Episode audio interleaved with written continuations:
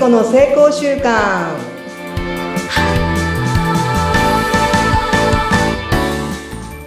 皆さんこんにちは。エンパワーメントコーチの聖子です。無意識を味方につけて目標達成を加速させるコーチングをしています。今日はクラウドファンディングを応援してくださった方にご出演いただいて、その方の取り組みや事業についてお話を聞いていきたいと思います。それでは本日のゲストは大和株式会社代表取締役会長高石圭一さんに来ていただきました。高石さん、こんにちは。こんにちは、よろしくお願いします。今日はどうぞよろしくお願いします。本当にクラウドファンディング週刊マスタリーノートの応援をしてくださり、心からありがとうございます。はい、それでは高石さん、自己紹介の方をお願いいたします。はい、高石圭一と申します。昭和にじゅうごねんくがつ生まれで、今ななじゅうさんさいになります。にじゅうごの時に兄が始めた回転寿司に合流して、今よんじゅうはちねん。気がつけば現役の経営者で、私が今最古参の経営者になりました。で、私より前の経営者の方は亡くなられたかリタイアしたか倒産されたかで、だいたいななわりの方が倒産をされています。で、私もスタートは薄利多売、安く買って安く売るから始めました。えー、当初、最初はくるくるです。それからマリンポリス、そして寿司遊館、そして、えー、今は寿司遊館朝日という名前の店で、えー、営業をしています。で、最初は薄利多売から、それでは社員が疲弊するということからですね、高く買って高く売る。いいものを、商品を仕入れて、それを付加価値をつけて売るグルメ、グルメ回転寿司の方に、えー、転換をして、今、うん、じゅうごねんぐらいになります。で、えー、ついさんねんほど前から、えー、広島県ににてんぽ、そして香川県に新しく改装していちてんぽ、寿司遊館朝日という名前で、新しいあのスタイルの回転寿司を営業しています。はい。以上が自己紹介です。はい、ありがとうございました。えー、っと、よんじゅうはちねんかんという長きにわたり、お寿司の業界をなんかね、あの変化させてくださっているような感じがするんですけども、高橋さんのところの回転寿司の特徴を教えていただいてもよろしいでしょうか。はい。私どもは、えー、人肌のシャリ、江戸前握りと言いますけれども、さんじゅうろくどプラスマイナスいちどの人肌のシャリで、えー、握って、まあ握りたてを食べていただくというのをモットーにしています。えー、お寿司っていうのは、あの、江戸前握りというのは人肌のシャリで、まあ握る。そして関西は、まあ巻き寿司とか落ち寿司とか、えー、そういうこう握りで、どちらかというと少し甘めにして、えー、そして、まあ握ると。うん、で、その握り置き、巻き置きができる。で、江戸前握りは、えー、握ってすぐ食べる。まあそういうことで私たちは江戸前、江戸前握りの寿司遊館という、うん、名前で今売り出しています。で、ここ最近、ショルダーネームに、えー、生本マグロと自然栽培米を味わうと、うん、というキャッチフレーズをつけてですね、えー木村明則さんのご指導をいただいて、肥料の薬除素材を使わない自然栽培のお米を使ってお寿司を作り、生本マグロ、一度も冷凍してない本マグロ、本マグロを握るというのを私たちのモットーにしています。そして、ホスピタリティ、物事を心気持ちで受け止め、心気持ちから行動に移すおもてなしの心というものを大切にして、今、営業を行っています。以上です。はい。えっと、私も何度も言っておりますけども、やっぱりお米が温かいから、ご飯が、ほろっと食べれる。普通、なんか、ま、あの、おに、握りって回転寿司ってちょっと冷たいご飯で、ご飯が硬いって私はイメージがあったんですけど、はい、あの、人肌ほっこり感が口に入れた時にとても優しくて、はい、そして、木村さんの自然米が、なんかね、あの、後味がすごいスッキリしている。そんな感じを受けています。はい、本当に初めて温かい お, すお米のお寿司を食べて感動しました。あの、東京ではね、あの、江戸前握りと言って、うんえー、シャリは人肌でなくてはならないとへえ。キャッチフレーズにしてるんですけれどうも、ん。関西はその、押し寿司とか、あの、巻き寿司のお寿司ですので、帰っうて冷ん。ましとかないといけないと。なだるから、ほど。東京で寿司屋さんで、例えば、えーメバルの煮付けをくださいとかう言ん。うとですね、な、な、こう、きょとんとされますよね。うんここは寿司屋だから、そんなものは和食の店で食べてくれと。で、逆に関西の方で、えーメバルの煮付けがないというと、今度逆にお客様はどうしてだと。うお前んとこ寿司屋じゃないかと。で、だから東京で江戸前握りの寿司屋さんで、その、あの日の売り上げの、お寿司の売り上げがだいたいなな、はち割ぐらい占めます。で、関西ではお寿司屋さんでお寿司の売り上げがいち、に割でしょうか。それほどそのお寿司に対して、あの、取り組み方が違うということになると思います。ええっーと、岡山はやっぱり関西のお寿そ司うでのす。握りもう方ほ、になる。えもうほとんどの方が関う西ん。でお寿司屋さんで修行されて、岡山で営業されてます。うえん一部の方は東京の江戸前握りで、今特に江戸前握りは多くなりましたけど、あの、まだまだ関西のお寿司が中心になっています。いや、関東、関西とお寿司もこう、ふなんかにぶ、ね、そうこう、です。スタイルが違うって、なんかエスカレーターが右側と左側、そんな感じで、どそううしでてす。もね、いろんな文化があうりん。ますね。あの、東京の数寄屋橋二郎さん、小野二郎さんとこのお店は、はあい。のもちろん、ひあの、江戸前握りですけれども、その数寄屋橋二郎さんの、この小野さんは、えーお寿司は種よんぶにシャリろくぶという。ええだから、お寿司のこう、こう握ってるネタはよん割で、うのん。ろく割はその、シャリ、ご飯とその扱い方、その握り方によるんですよというふうにこう言われてます。えまあ、えそれはあの、えー私もあの思います。で、特にあの、二郎さんは、握ってじゅうびょう以内に食べてくださいとうん。言われるんですね。それは握りたてが美味しいわけです。あの、じゅうびょう以内だと、口の中にパラリとこう、シャリが、ご飯がほぐれるんですね。だから、あの、きあの、いろんな食べ方があるんですけど、基本的に、あの、ネタの上に、醤油、お醤油、紫をん塗るということですようね。ん。だかなら、るごほ飯ど。に、あの、お醤油はつけないと。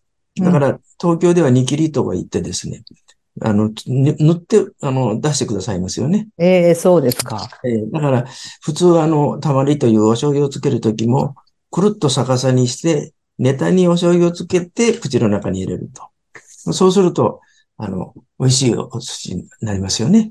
はい。で、そうすると、あとは握り方を、あの、上手に握ると、本当に美味しい、あの、お寿司になります。あ私はもう、あの、最初にじゅうごさいからななねんかんお寿司を握りましたけど、あの、やっぱり握り方に、やっぱり何とも言えない、そういう、こう、なんか、こう、手のぬくもりと、そしてその、シャリのこう、持った感じが、あの、こうなんとも言えないんですよね。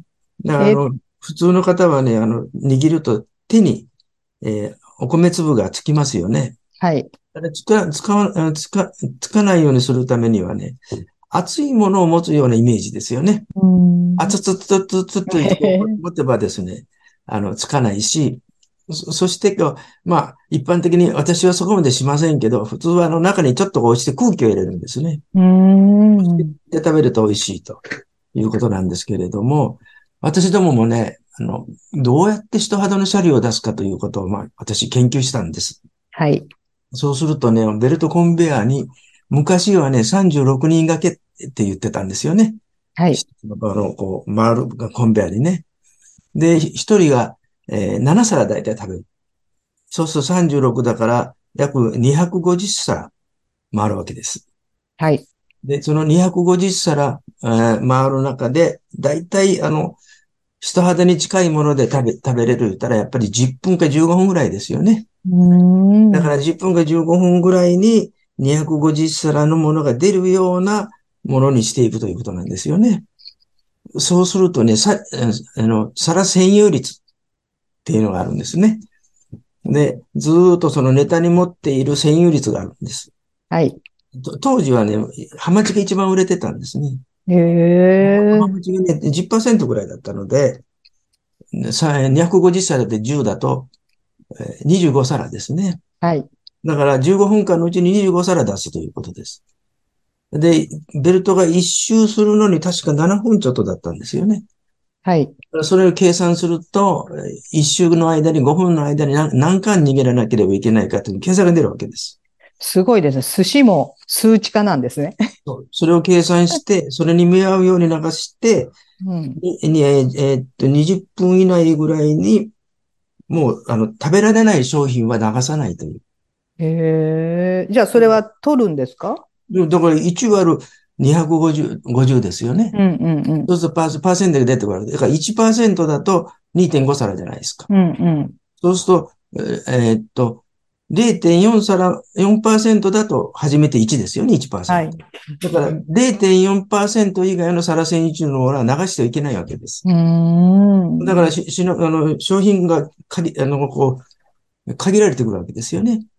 だから、だいたいさんじゅうごひんもくと言われてたんです、私。あの、品数がさんじゅうろく。さんじゅうご、ね。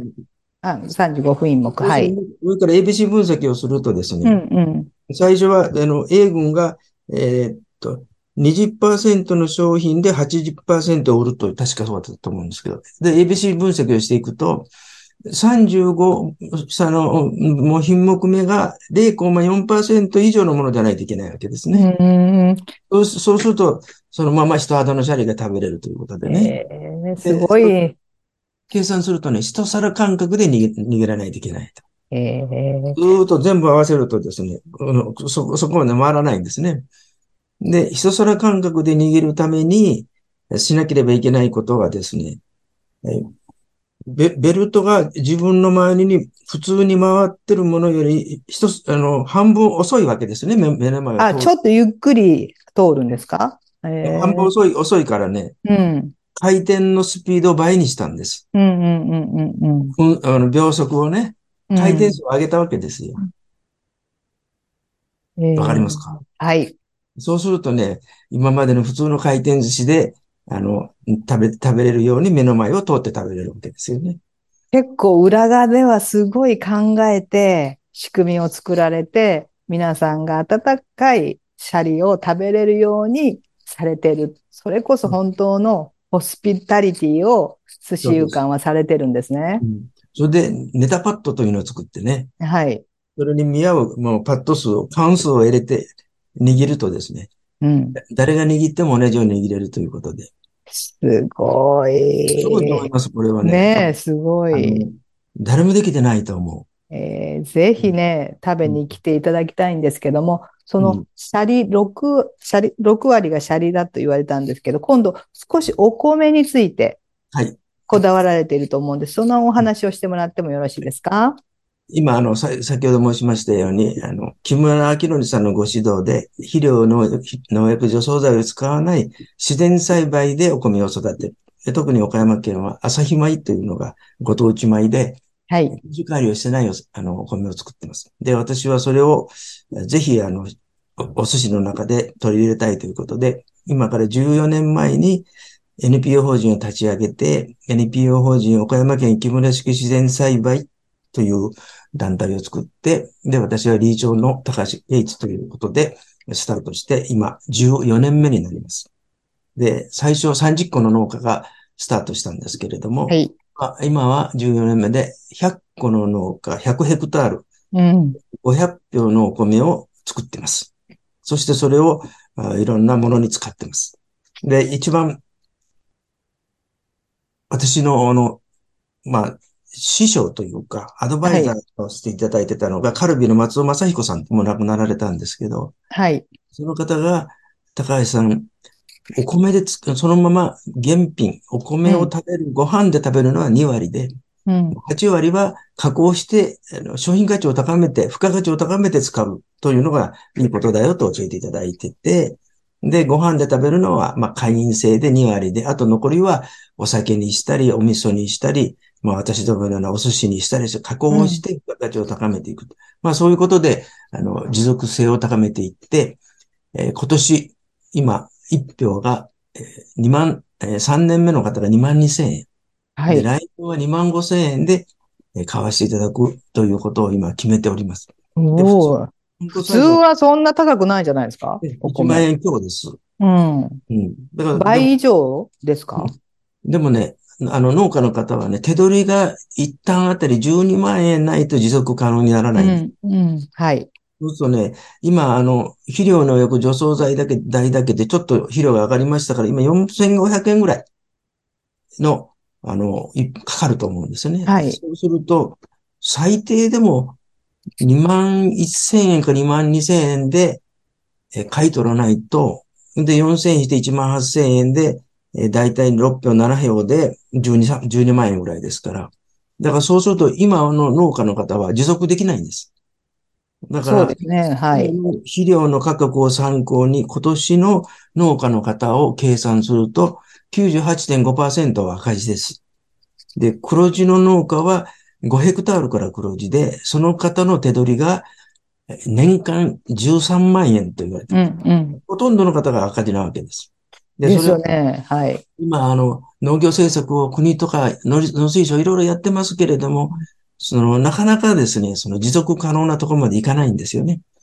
で、お米はですね、値段が決まってるのは大きさと色と形と品種と産地で決まってます。岡山県の朝日米の一等米でいちまんさんびゃくえんとかいちまんごひゃくえんになってるんですけど、うんうん、消費者の人の求めているのは安心安全と味覚なんです。はい。そうですね。比較というのは数字で表せないんです。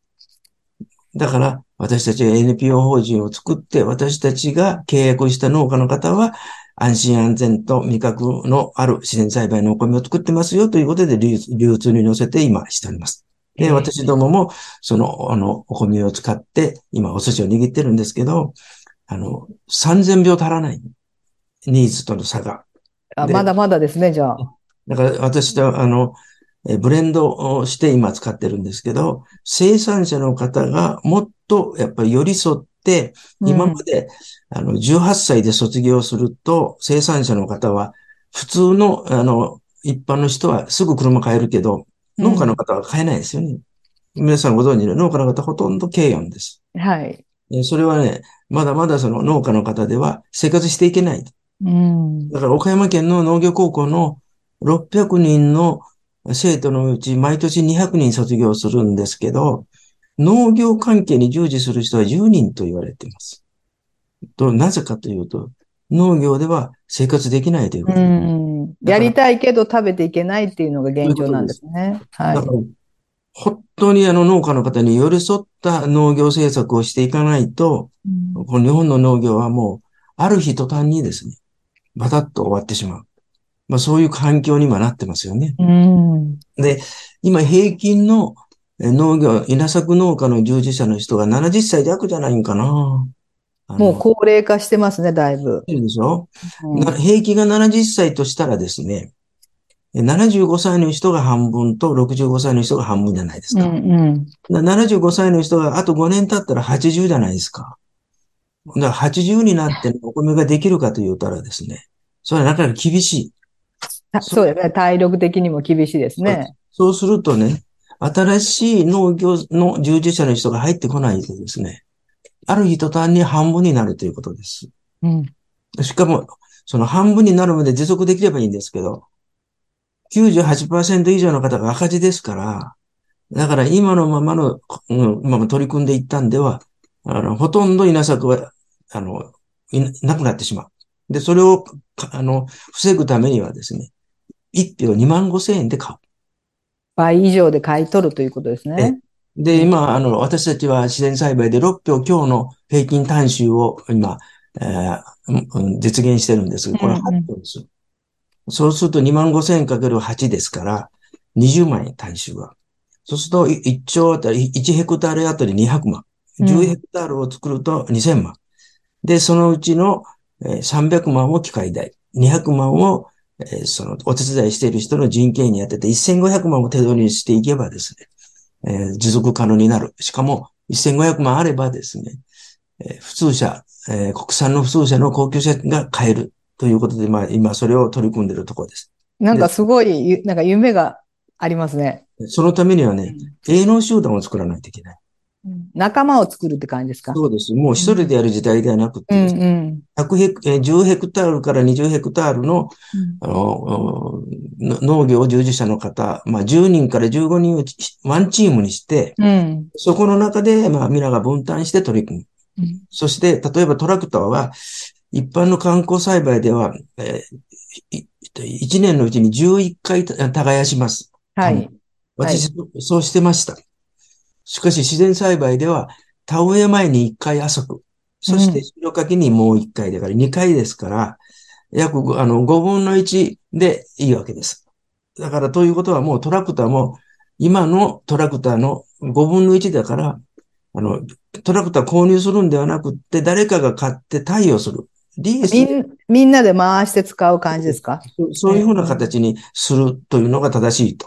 しかも、県北と県、県南ではいっかげつ差がありますから。そうですね。それも合わせてすればですね、まあ、ほとんどトラクターは使い回しでできると。うん。これはコンバインとか、田植え機もそのようにするべきだろうというふうに思って、その営農集団のその対応する、そういう組織を作ってやろうというのは私の今の考えです。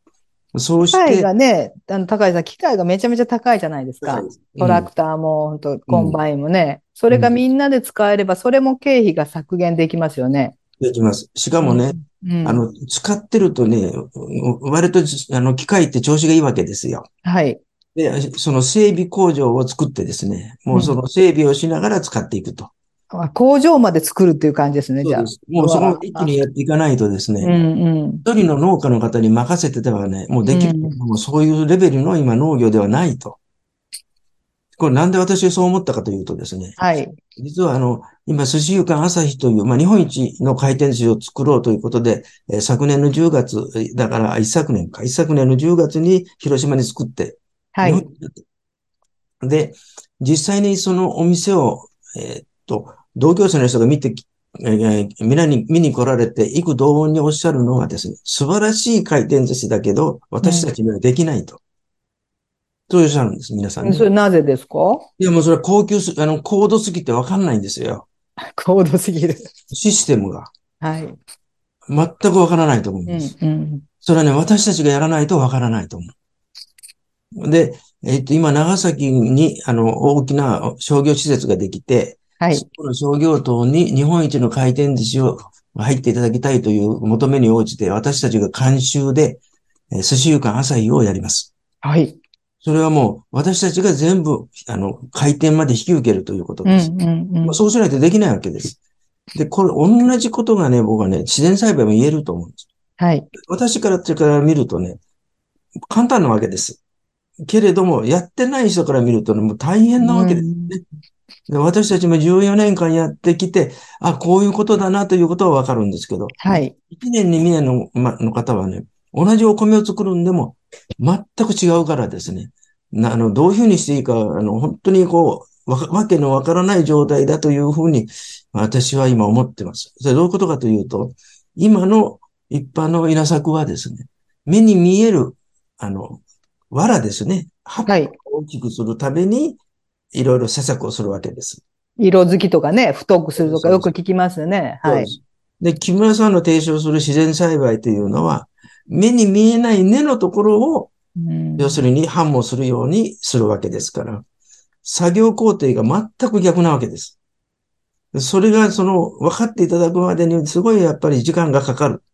うん、それはあの目に見えるところにはすぐ結果が出ますから。そうですね。肥料をやれば次の日、その次の日ぐらいのもう大きくなります。はい。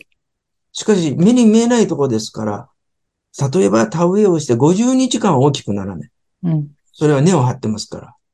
だから私たちは、木村さんがよく言うんですけど、もみをまいて先に出るのは根ですか芽ですかと。芽が出たと言います。はい、みんな先にの芽ですか根ですかと言ったら、かなりの人は芽が出ると言うんです。それはしかし実際はそうではなくて、根が出て芽が出るんです。うん、だから根が大きくならないと、芽が大きくならないんです。で、この根が大きくなる間は、私たちはですね、もう真髄類がいないんです。うん。で、その、もみの持っている、その生命力を信じて、それが目に見える形で表に出るまで、じっと待たないといけないわけです。要するに、確かめれないんです。なんかコツ、コツみたいなのはないんですか？ただ待つんですか？そうです。ただ待つ？それはね、信じるでもね、信ずる。信ずる。信じきってますということです。えー、木村さんはね、田植えをしてごじゅうにちかん大きくならない。うん。それは農家の方が胃が痛くなるぐらいまで待たなければいけない。うーん。そうして初めて大きくなっていくんだと。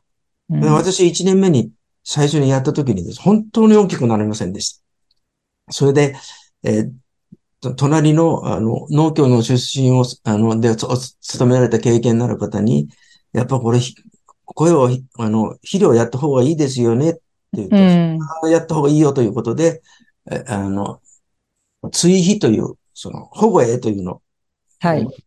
すぐ大きくなった。に、みっかで。はい。すごいなぁと思って、その方も、豊作だ。これは、ケイちゃん豊作じゃないかと言われたんだけど、私もそう思ったらですよ。何のことはない。その後に木村さんが書かれた本を読むとですね、田植えをしてごじゅうにちかんは大きくなる。その間に根を張って、根が十分張れたら一気に大きくなって、普通のお米と同じぐらいに成長する。ぴったりごじゅうにちだったわけですよ。だから、要するに肥料の力ではなくって、自分の力で大きくなったという。うーん、すごいですね、生命力。にねんめも同じ状態になるんだけど、にねんめもまだ私は、その、本当に大きくなるのかなという気持ちも少なからずありました。はい。けど、やっぱりごじゅうにちだったら大きくなります。で、さんねんめからはもう自信を持って大きくなると。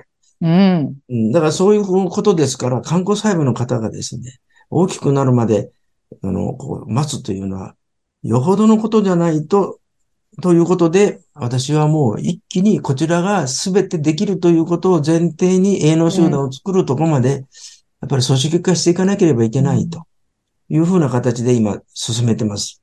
なんか今聞くと石の上にもさんねんと言いますけど、本当にさんねんめぐらいでやっとなんか信ずる心になるっていうのが、やっぱりなんかことわざとなんか実践がイコールになりますよね。そうですね。もうそのねえ、もうこれが法、まあ宇宙の法則かね、原理原則みたいなとこもあるんでしょうかね。そうだと思います。うん。それであの、えっと、木村明則さんもですね、各地に合わせたお米作りがあると思うと。うん。だからあの、ある一定の期間を超えたら、どんどんどんどん各地で、その、今までのノウハウを取り込んで、自然栽培を取り組んでほしいというふうにおっしゃって、うん、で私たちもじゅうよねんかん経ってですね、はい。県の風土に合わせた栽培方法があるというふうなことが分かりましたので、はい。昨年、木村式を外してですね、エヌピーオー 法人岡山県自然栽培実行委員会。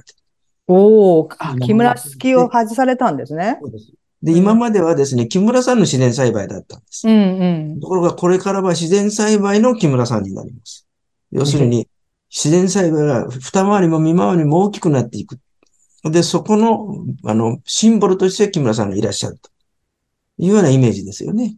わあ。全国も昨年立ち上げました。エヌピーオー 法人全国自然栽培実行委員会。で、私が幹事をして、えー、メインのスタッフはよにんで今やってます。で、これはあの、岡山県以外は、その全国自然栽培を受け皿にしようと。はい。もちろんあの、実際の経験とかアドバイスとか含めて、岡山県が皆さんの先頭に立っていろんな面であの私たちの経験を共有していくというふうなことを今進めています。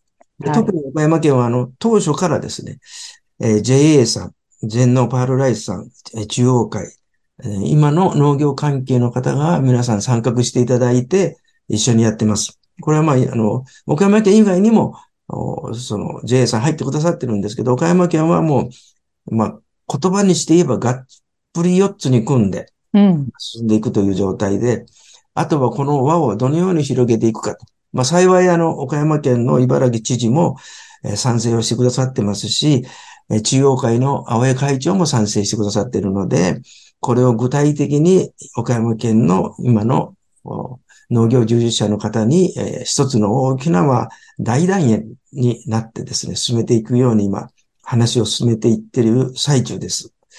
これはもうあの、岡山県が一つのこう、まあ、そういう面でのモデル県になって、これを全県に広げていきたいというふうに考えています。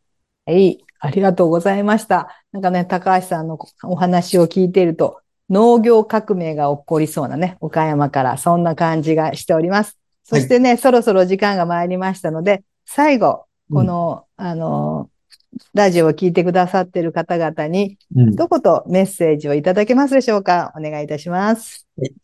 あの、今、えー、欧米とか含めて世界中はですね、いろんな出来事が、あの、こう起こっています。で、特にですね、今この争い事が、えー、静まるどころか、まあ、どんどん拡大していくような、こう、イメージを持ってるんですね。で、これはどうしてもやはり、こう、これから私たちが生活していくのには、えー、狩猟をして生活をしていくか、放牧をして生活をしていくか、農業をして生活をしていくかという、その選択肢の中に入っていきつつあるんじゃないのかと。うん、で、まあ、狩猟とか放牧というのは自分たちで育てるとかいうことではなくって、あるものを、あの、自分たちが手に入れるという。そこからですね、自分たちで育てる。